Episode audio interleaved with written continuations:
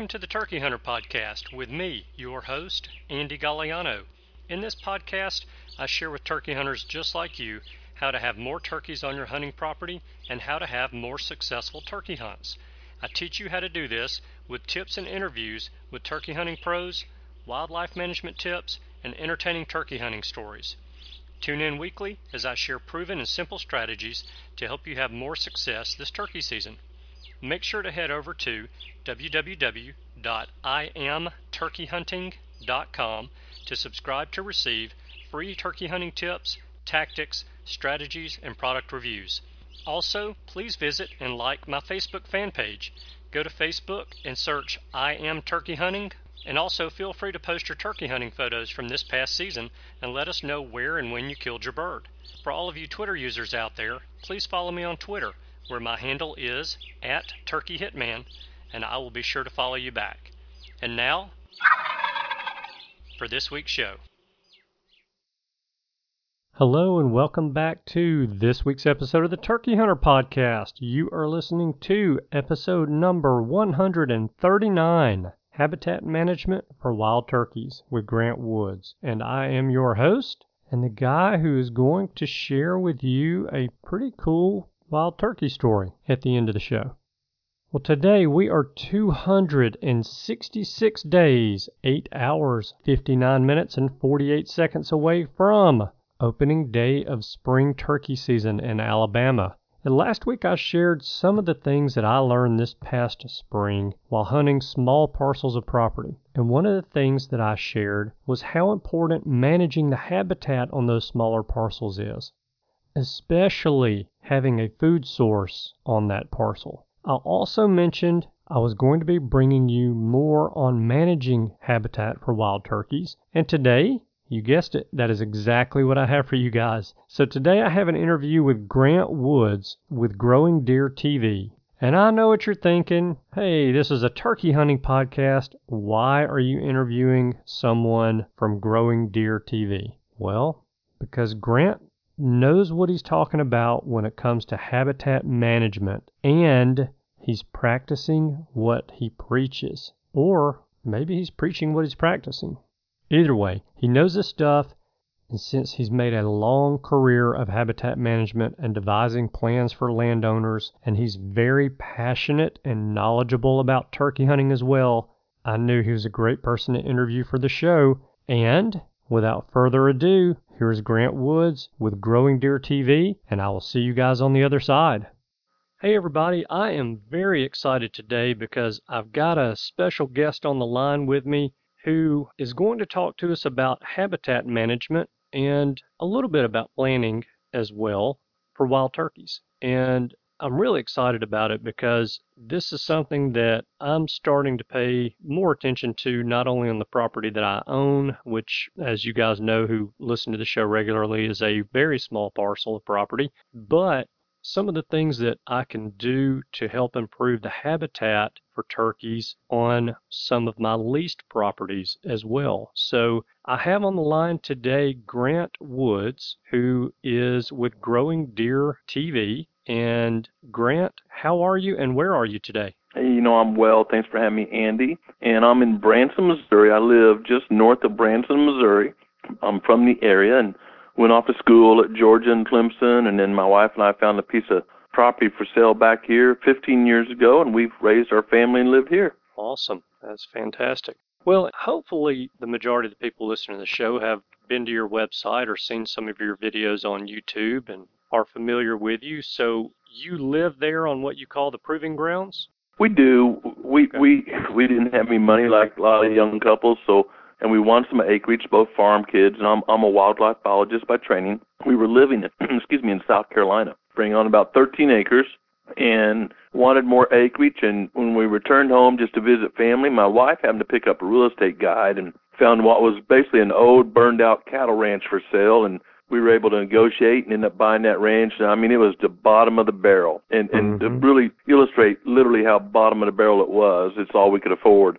I walk a lot. I, I walk for exercise because I'm a kidney transplant patient and I have to keep my weight down and I don't want to go to the gym, so I go out and walk every day. So bought this thing. It's for a Google Earth course. And I had a topo map, and I get out and walk every morning, learning land, and, you know, just marking off the map where I walked. And in that first year, I saw one deer. I saw a tail going wow. around a cedar tree in in a year. Wow. And, and, and, and to put that in scale, folks, we were on fifteen hundred acres, and I saw one deer. Mm. So that's where the name the Proving Grounds come from, because if the wildlife management techniques worked here, rocky, overgrazed, high-graded timber, Ozark Mountains, it should work anywhere. And and we have, after fifteen years, of course, gosh, we have hundreds of turkeys now and way too many deer and harvest large deer, and it's just really been fun to watch that habitat turn around. Yeah.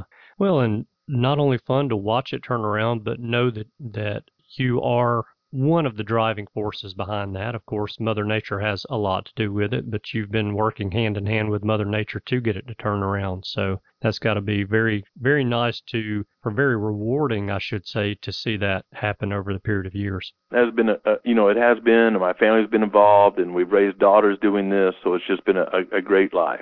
Yeah. Good deal. Well, my next question was for you to tell us a little bit about yourself. I don't know if you got anything more that you want to go into detail with that, but also to tell us how you got into turkey hunting.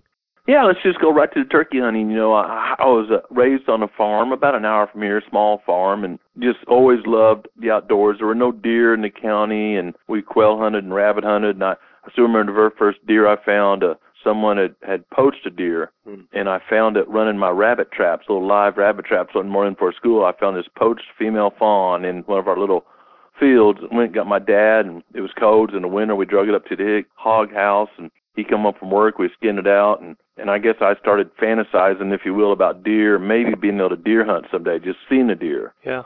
And, and then there was turkeys in another part of the state, and we'd drive over there and turkey hunt, and just, you know, just always was drawn to that type of stuff. And finally they got turkeys restored in my area and could hunt a little closer to home. And then went down to Georgia and South Carolina to go to school. And, you know, boy, that's turkey, big time turkey hunting down there. Those guys take it really seriously, and sort of started calling with some of those guys and hunting public land down there and really competitive hunting, and, and just uh, really, really enjoy turkey hunting.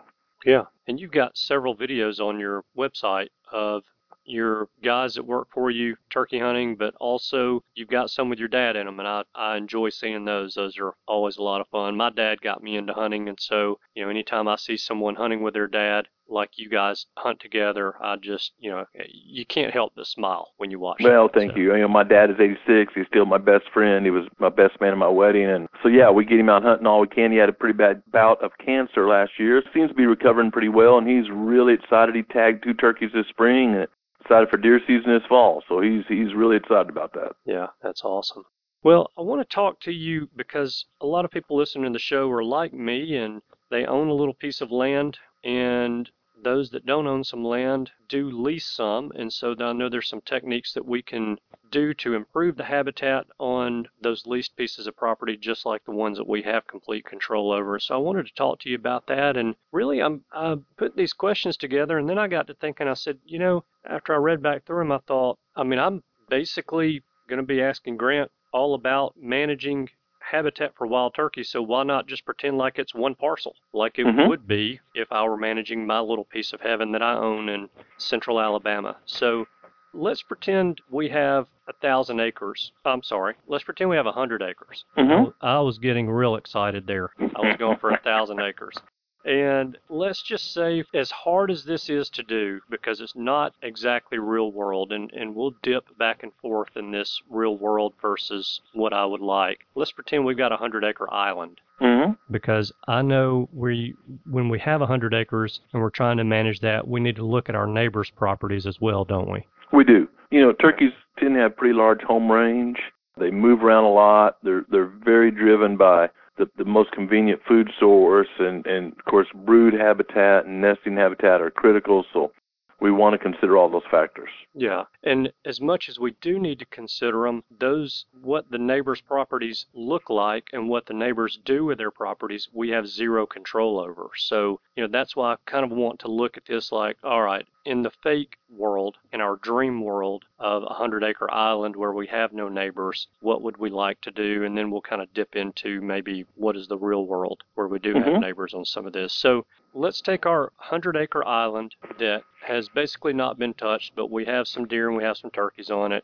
For turkeys, how much of that hundred acre island would you say needs to be fields and how much would need to be in timber or woods? Yep, great, great question. You know, when I was a, a boy here in Missouri, we're skipped right into reality just a second. All the turkeys were in the southern part of the state, basically in the rugged Ozark Mountains where they couldn't be hunted out. Mm-hmm. And, and there were no turkeys in northern Missouri, no turkey season, no turkeys in northern Missouri. And as they started restocking the counties in southern Missouri and getting successful populations, somebody said, well, gosh, I wondered, is any chance all they'd make it in northern Missouri? And they put some up there, and now there's way more turkeys in northern Missouri. And, and we've learned that turkeys do great with, you know, seventy, eighty percent open area and, and ten, twenty percent, thirty percent timber to, to roost in. Mm-hmm. And the really only thing turkeys are using that timber for is roosting, predator avoidance, blah, blah, blah. But they're making a living on the ground, as you know, all day long.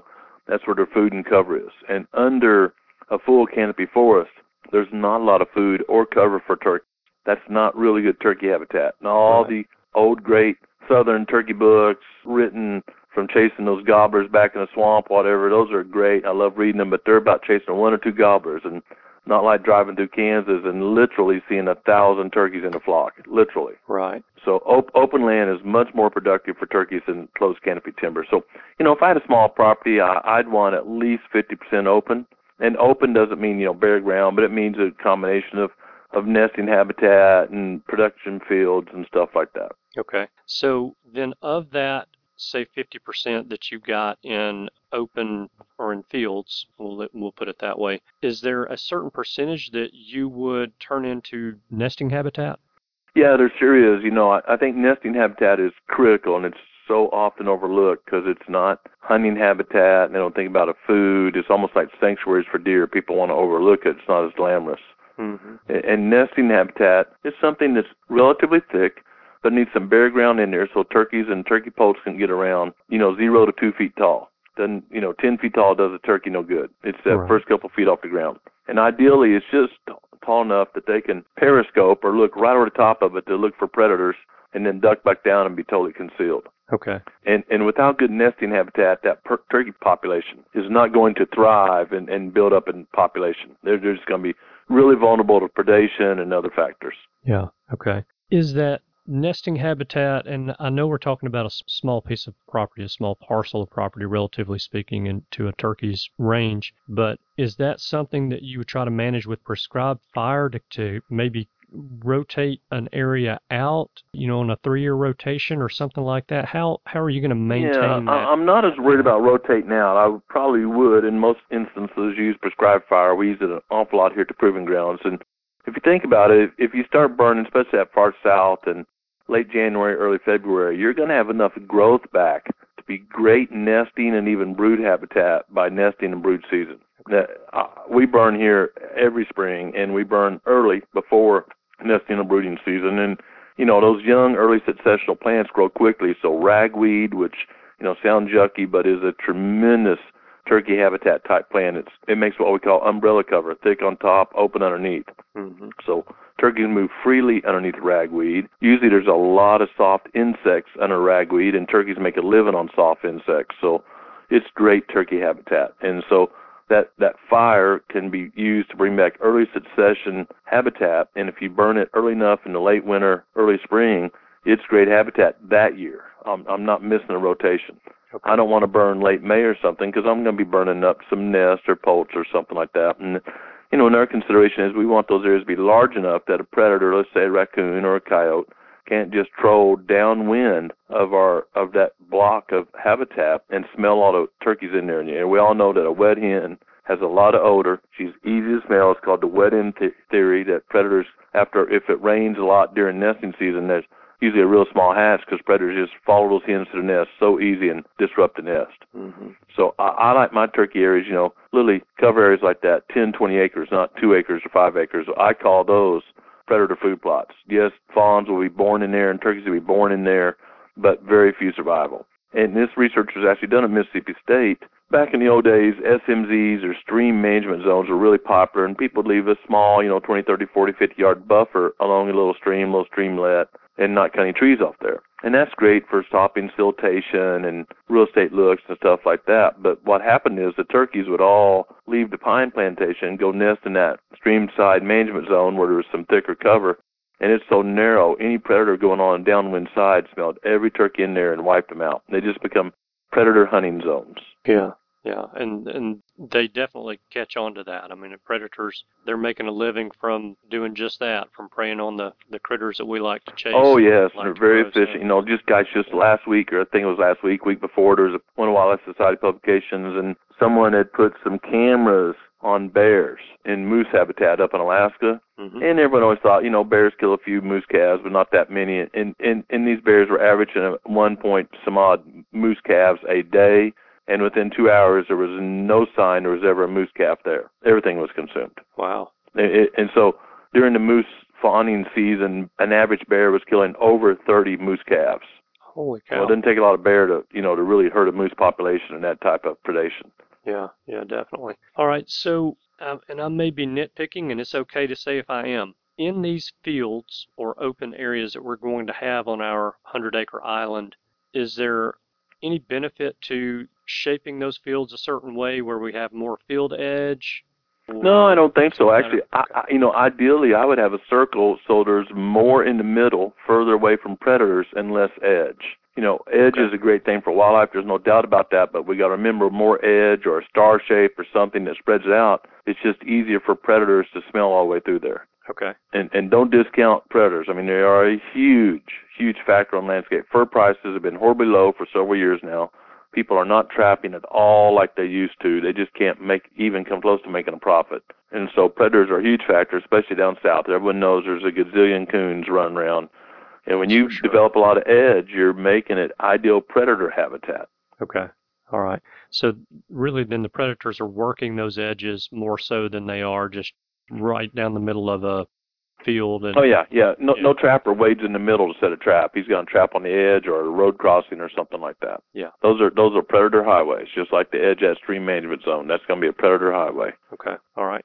So I want to, I want to, I guess, touch on something and then, or go back and touch on something that, that you mentioned, and then we'll we'll move on. You mentioned that you don't like the growing season burn. You know, here, here's what I do on, on our land. I, and the older I get, the more I follow this, but I burn when it's dry. It really doesn't matter to me what month it is, because I, I can't burn all my property at once. So if I happen to burn one little area, and there has to be a nest or two in there, but I'm improving the habitat for a lot of other species in the following year there. But natural fires, and, and you know, what is natural? Everyone throws this word natural out, and I've yet to find a really good definition. So I've come up with the definition. Natural is what occurred here in North America pre-European settlement. Okay. Not pre-Native American settlement, but pre-European settlement, because Native Americans kind of more or less ebbed and flowed with these things and moved around, very very mobile, moved around a lot. Mm-hmm. And so if we look at fire scars and really good data, we find that it wasn't this nice three to five-year interval that the universities talk about or blah, blah, blah. That's great if you can work it out. Rarely works out because of weather conditions. When it's dry, there was probably a lightning strike or an Indian campfire got out or whatever happened, and it burned. And we know from the fire scars, it didn't burn like what we do. It may burn seventy miles long and one hundred miles wide. It was right. a big, big fire, converting huge blocks of land into better habitat, not little twenty acres at a time. So we burn here when it's dry. We we, we burn. We have burned in almost every month out of the year here at the Proving Grounds. And what you find is when you burn at different months, you get a much different vegetative response. And that diversity is, of course, critical for wildlife. So you know, we burn in spring, we're more likely to get a response from native grasses. We burn in the fall, we get more forbs, native legumes, plants that are very beneficial to wildlife. So, you know, if I had my rathers, I'd be burning in August, but I burn whenever it's dry enough to have a good fire. Okay. All right. That's very interesting. So I've been reading up a little bit on prescribed fire, and uh, mm-hmm. and it seems like some of the more recent studies that have been done are showing that as far as turkeys are concerned, that the growing season burns seem to be more beneficial in the long yep. run. And you, you get more you, growing season burns reduce hardwoods more, especially right. hardwood saplings, which is usually good turkey management, and encourage more of these like partridge pea and, and other really beneficial native forbs. Native yeah. grass is a wonderful cover. I love it. But if you spring burn, spring burn, spring burn, you'll find that you can't control hardwood saplings coming in, and you end up with a stand of about pure grass after time. When you burn in the fall, you tend to get a lot better species diversity, especially these forbs, and you do a better job of setting back hardwood saplings, which is critical for turkey habitat. And by the way, deer habitat too. Very good. All right, so in our fields on this hundred acre island that we have, our fields that we've created, what would you recommend as far as planting in those fields that we were going to plant some sort of crop? Would you plant? Well, clover greens up. It's one of the first quality forages to green up in the spring, and anyone's turkey hunting much around clover fields has probably killed a, a turkey or two that their crop was just full of clover.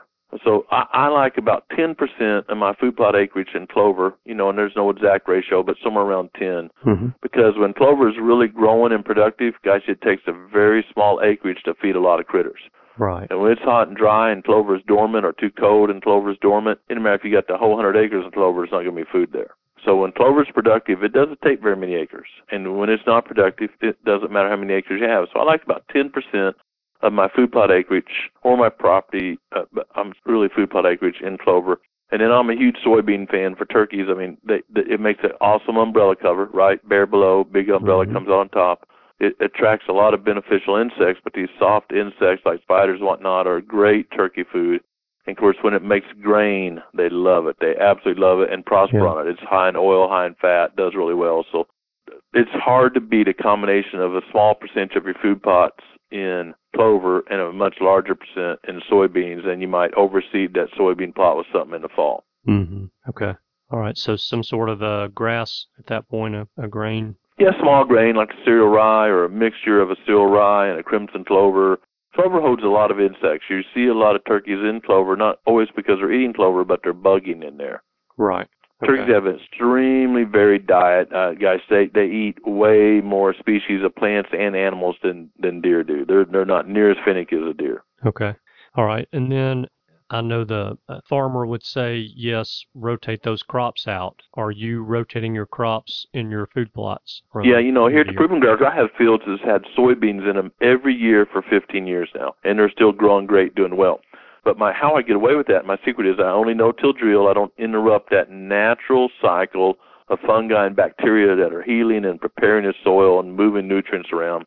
And I always have a rotation in that I'm going to overseed those beans during the fall with a blend of, of, you know, radishes and turnips and, and different brassicas and small grains, wheat, cereal, rye, stuff like that. So I am having a crop rotation. It's not one summer to the next summer. It's one part of the year to the next part of the year. I got you. Okay.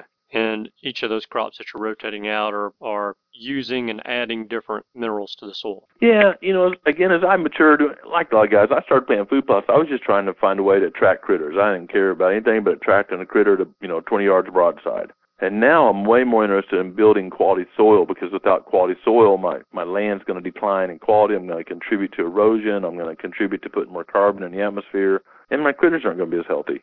So I plant cereal rye, not because deer or turkey eat the rye heads. I've never known that to happen, because when I terminate that crop with a roller crimper, which stimulates a herd of buffalo going through there and trampling it down on the Great Prairie, I add a huge amount of organic matter to the soil. Mm-hmm. That organic matter is like a slow-release fertilizer, providing nutrients for the next crop and doing a great job of holding soil moisture in place for the next crop.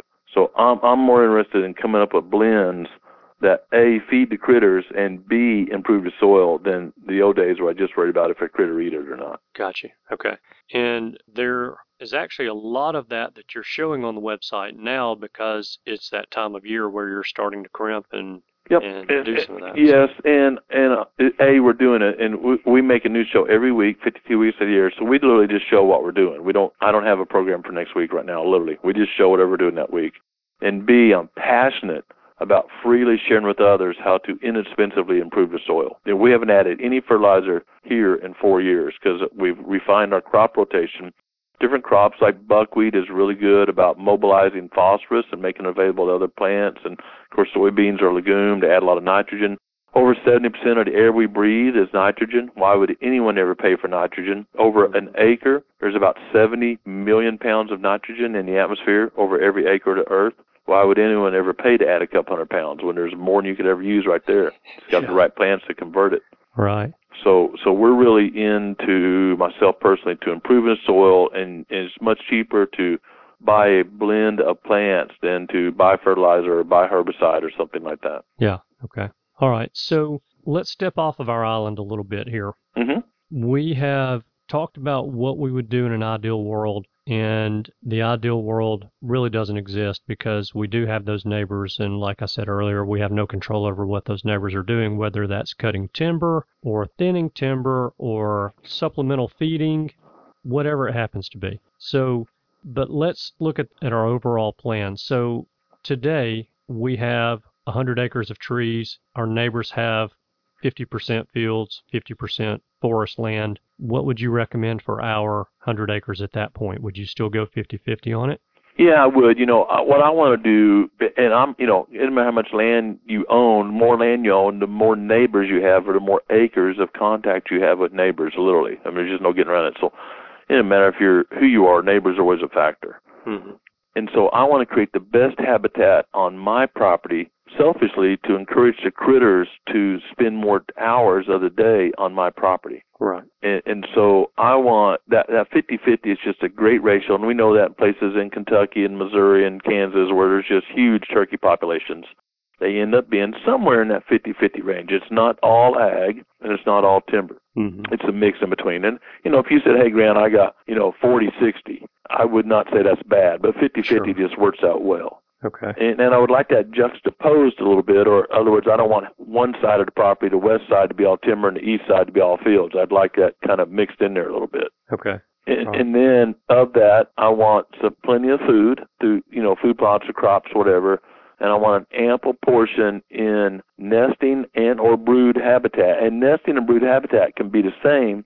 Nesting habitat can get away with being a little thicker. Brood habitat needs quite a bit of bare dirt or open ground because those little bee chicks, they're walking through six inches of fescue thatch or a big, deep pile of hardwood leaves. They're just not going to make it. They're not going to be very mobile. Something's going to eat them. Hmm. So I, I like some bare ground, and that comes from having bunch-type plants like native grasses or other plants that have this umbrella habitat. And in those situations, you usually have pretty high polled survival. Okay. And one of those you one of those plants you mentioned, and that could be something we plant, and that's soybeans. But getting soybeans to come up and, and get going by the time those poults are hatched is probably a challenge, isn't it? No, I don't know. I'm going to plant soybeans when the soil temperature is fifty-five degrees, specifically fifty-five degrees at two inches deep at nine a.m. Most states, including Alabama, have a website that shows you the soil temperature by county statewide. It's that important to ag. And the reason we want that, soybeans are a soft seed, a little bit weaker than like corn or clover. If you plant them when it's too cold, they take so long to germinate, there's going to be some mortality before they germinate, and it stresses the plant. Just like a newborn baby that's not fed well, it takes a long time to catch up with someone that had pre- good prenatal health. Right. The same is true with the, that seed. We don't think about it, but you stress that seed out, it does some funky things to it, and the plant, when it matures, won't be as productive as, as if the plant got off to a great start. So I'm going to wait that soil temperature is about fifty-five degrees or warmer at about two inches deep at nine a.m. And the reason we're talking nine a.m. is because the soil cools all night long and it starts warming up about nine a.m. when the sun gets high enough to put out enough radiant heat. Mm-hmm. And so we can get those soybeans in there pretty early. Now, I never disc my soybeans. Again, I never disc. I terminate the standing crop with a crimper or herbicide or whatever and drill right into it or broadcast right into it. So whatever my fall crop was will will will be good turkey habitat also. Okay. All right. Again, talking about what our neighbors are doing. I mean, we have no control over what they're planning or anything, like I said. Yep. You're still going to stick to your plan as far as what you're planning and, and how you're managing your one hundred acres in that scenario, no matter what the neighbors are doing. You're kind of looking, correct me if I'm wrong, but you're kind of looking at what the neighbors are doing as far as how their land lies, what water they may have on it, and that kind of thing to determine. Yep. You know, you the, the worst thing a neighbor can do, If, especially in Missouri, where it's illegal to feed during turkey season, the worst thing a neighbor can do is have feed rot because turkeys are addicted to feed, especially shelled corn, worse than cocaine. I mean, they just, they're addicted to it. Mm-hmm. So, but neighbors that are going to just pile out a bunch of corn usually aren't making really good brooding habitat or nesting habitat or strutting areas or whatever. They're just counting on the corn. So there's no doubt if my neighbor, and this happens to me here in Missouri, my neighbor pours out a bag of corn one hundred yards off the line or whatever, I can't keep the turkeys from going to it. But they're not going to spend all day there. Right. And then I've got the best breeding habitat, nesting habitat, whatever it is. They're going to be there in the morning or come back later on in the day, whatever it is, and utilize that better habitat. Yeah. If you're in a state that allows feeding, baiting, and your neighbor's got a big old corn pile out, it's almost it's just it's hard to say, tough to, for me to admit, but you almost have to have a corn pile out in the middle of your property. You don't even have to hunt around it, because otherwise the turkey is going over there to that addiction called yellow corn. Mm-hmm. And that's yeah. just a fact. Yeah. I, I wish states, I, I've said this on record many times in state meetings and scientific meetings, but I wish they'd get on the same page and, and enforce it. If, if there's no baiting, great. Enforce it where everyone plays on a level playing field. If there is baiting, then then let people bait, but don't be in the middle, because it's just not fair to the landowners. Right, yeah. And what you just said, I witnessed firsthand when we went to Texas several years ago, turkey hunting. That it was actually the second time I went to Texas. We hunted this ranch, and I can't remember how many acres the ranch was total, but the ranch owner basically turned the ranch over to us when we got there and said, here are the property boundaries. You guys enjoy it. You know, I'll see you in three days. Mm-hmm. And what we saw was, the turkeys would roost on his property along the creek that ran through his property. Turkeys would roost there in the evenings, and the mornings they would fly down and they would make a beeline for the neighbor's property. And I found a spot where the turkeys were coming underneath the fence to and from the neighbor's property, and mm-hmm. just happened to look down there with my binoculars and saw the corn feeder down there with corn on the ground, and I said, well, oh, well, that's that explains it perfectly. So mm-hmm. I sat down there in a matter of an hour and killed a turkey, and then went back the next day and sat down, and in a matter of an hour killed another turkey as they were going yep. back and forth. Yep. So they're worse than deer. I, I believe they're more conditionable than deer. They yeah. just, they just, it, it's it's a bad addiction they have to corn or other supplements. And anyway, yeah. but if my neighbor's doing that, you know, I can't do anything about it. And so I'm just going to have the best habitat, knowing that they're going to come back to my habitat. Right. Yeah. And if you're planting the right things and, and you've got those plants that are high in nitrogen there and they're drawing those insects in, then like you said, they're, they've got that diverse appetite, and what they what they eat is so varied that they're going to be in to the corn probably in the morning and maybe in bugs in the afternoon. So yeah, they're going to come back. They're going to hens are going to go to the best nesting area at that time of year. Hens are going to find the best nesting area in their home range. And they're very, there's a pecking order there. The, the more mature hens will get the better nesting sites, and the less mature will be on the fringes of it. Mm-hmm. Okay. Very good. Well, you've taught me a lot, and you've taught me that, or I guess really I already knew this, that I don't have enough time to, to spend out on my little piece of property doing what I want to do. But I, you know, and I probably none of us do, that. But what we can do, and what I do all the time or tell people to do, is identify the most limiting factor. You can't do it all. None of us usually don't have the time or the budget. But identify the most limiting factor. Is that water? Is talking about turkeys? Is that brood cover, nest cover, strut areas? You know, a, a great thing to do is just reduce predators. Turkeys and deer both really sense where they're safer. Their number one motivating factor is not breeding, not food, but safety, literally. And so if you have reduced predators on your one hundred acres, and your neighbors haven't trapped a coon in twenty years, turkeys will pick up on that. And there's lots of research that shows this. Yeah. So one of the things we do at Proving Grounds is we trap very aggressively every trapping season and remove a lot of predators, about sixty a year. Yeah, okay. And you would recommend, of course, trapping right before and right during the nesting season and, and brood yep. rearing season. It, yeah, if legal where you are. In Missouri, we have to stop trapping at the end of January, which is unfortunate. But states where you can trap during fawning or nesting season, you have a lot higher success of getting those poults and fawns up to maturity. Yeah, okay. Very good. Well, tell us a little bit about Growing Deer T V, where we can find it, and what you guys have going on currently. Yeah, you know, guys, I'm a consulting biologist. I, I didn't like the university system. I don't like politics. So just when I finished my doctorate degree, I, by that time I had enough clients. I just kind of kept on going. It wasn't any master written out plan on my part. It was just fun to go help landowners improve their wildlife habitat. Right. And so I did that a long time. Literally one day I come home and my youngest daughter was about, oh, just a just a infant. And I sat on the floor with her rolling the ball back and forth, and the phone rang. And as soon as the phone rang, she said, Daddy. And I realized she knew me from the phone ringing. That's how much I was traveling. Oh, wow. And I said, this has got to change. I'm very family-oriented. So my wife and I sat down and kind of prayed it through and decided that we would start giving away information that we should charge for on a show, on a web-based show, Growing Deer T V, and see if, you know, quality companies would come alongside us. And that was eight years ago. We're coming up right on our four hundredth episode. We make a new episode and publish it every week, fifty-two weeks out of the year. We've never had a repeat episode mm-hmm. in, in in eight years, fifty-two weeks out of the year. That's true. Always some new. And everyone says, how do you do that? It's really easy. We simply just film what we're doing that week. I mean, if we're planting, hunting, trapping, burning, whatever it is, that's what we filmed. So right. I can't tell you for sure what next week's episode is going to be about right now, literally, because I haven't finished out the week yet. Yeah. And, and and we do it, and there'll be, you know, seven minutes long to fifteen minutes long, whatever. Depends on the week. We only share what we think's, in, you know, important. We don't have any filler. Or not. There's no sitting around the porch beating a drum mm-hmm. trying to fill up time. And um, anyway, it's been good. We've been very blessed to have a very, very large audience now, and it's and I enjoy sharing information, so it's been really good for us.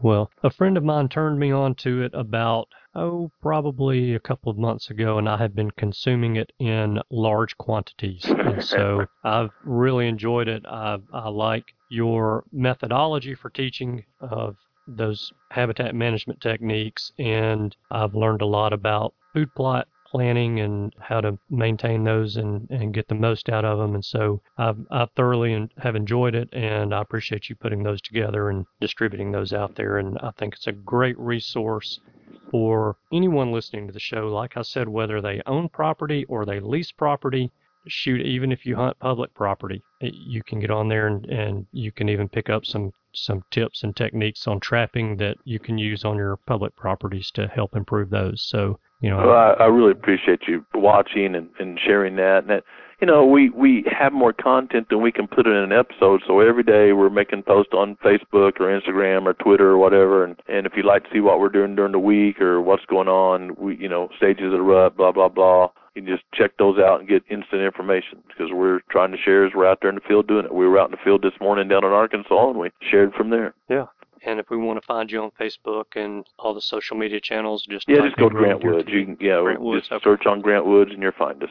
Okay, perfect. Grant, thank you again very much for sharing your knowledge with us about some habitat management for wild turkeys and all the, like I said, all the sharing that you do on your website and your videos there. And I appreciate your time today. And if you ever head down towards Alabama and it's that time of year when the woods are blooming and starting to green up, you've got my phone number. You are welcome to call me, and we'll see if we can find a tree to go sit beside. I look forward to that. I hope our paths cross soon. I appreciate the opportunity. Thank you, Grant. Have a great afternoon. Uh, mm-hmm. All right, goodbye. All right, I really hope that you enjoyed that interview. As I mentioned at the end of the call with Grant, I learned a great deal from speaking with him on the phone, and I'm learning a ton from watching his videos on his website. I think, no, I don't think. I know you guys can learn a great deal from Grant and his crew as well. So check him out at growing deer dot t v. I don't think you'll be disappointed. Okay, if you are a listener to the free episode of the Turkey Hunter Podcast, that is all I have for you today. But if you want to hear the story of my close encounter with a wild turkey today, then you'll need to subscribe to the premium content of the Turkey Hunter Podcast to get that. To subscribe, all you need to do is text the word Turkey Hunter to the number four four two two two. That's Turkey Hunter to the number four four two two two. Make it one word. Don't put a space in there. And I want to thank Kevin Lee for pointing out to me that something was wrong with my text service this past week. And because of Kevin's help and letting me know that, I was able to get that fixed. So you guys should have no issue in texting the word Turkey Hunter to four four two two two and then following the directions from there. Now, before I say goodbye for the week, can you do me one favor? If you enjoyed and learned something from this week's interview with Grant, then please click the share button in your podcast player app. If you'll click on that share button in your podcast player app and forward by text or email the link to this week's show to two or three of your turkey hunting buddies, that will be a huge help to the show, and it will be much appreciated. Okay, thank you guys so much for tuning in this week. I know that you have choices, and I appreciate you spending your time with us. I hope you have a wonderful week, and I look forward to seeing you again next week. Goodbye. Thanks for tuning in. You were just listening to the Turkey Hunter Podcast. If you enjoyed the show, please go on over to iTunes and leave a five-star review. And make sure to head over to w w w dot i am turkey hunting dot com to subscribe for free turkey hunting tips, tactics, strategies, and product reviews to help you have a more successful turkey season. And stay tuned for upcoming episodes on hunting afternoon birds, how to film your hunt, and the breeding cycle of hens, as well as some guest interviews. Thanks again for listening. We know your time is valuable, and we appreciate you sharing some of it with us. See you next week.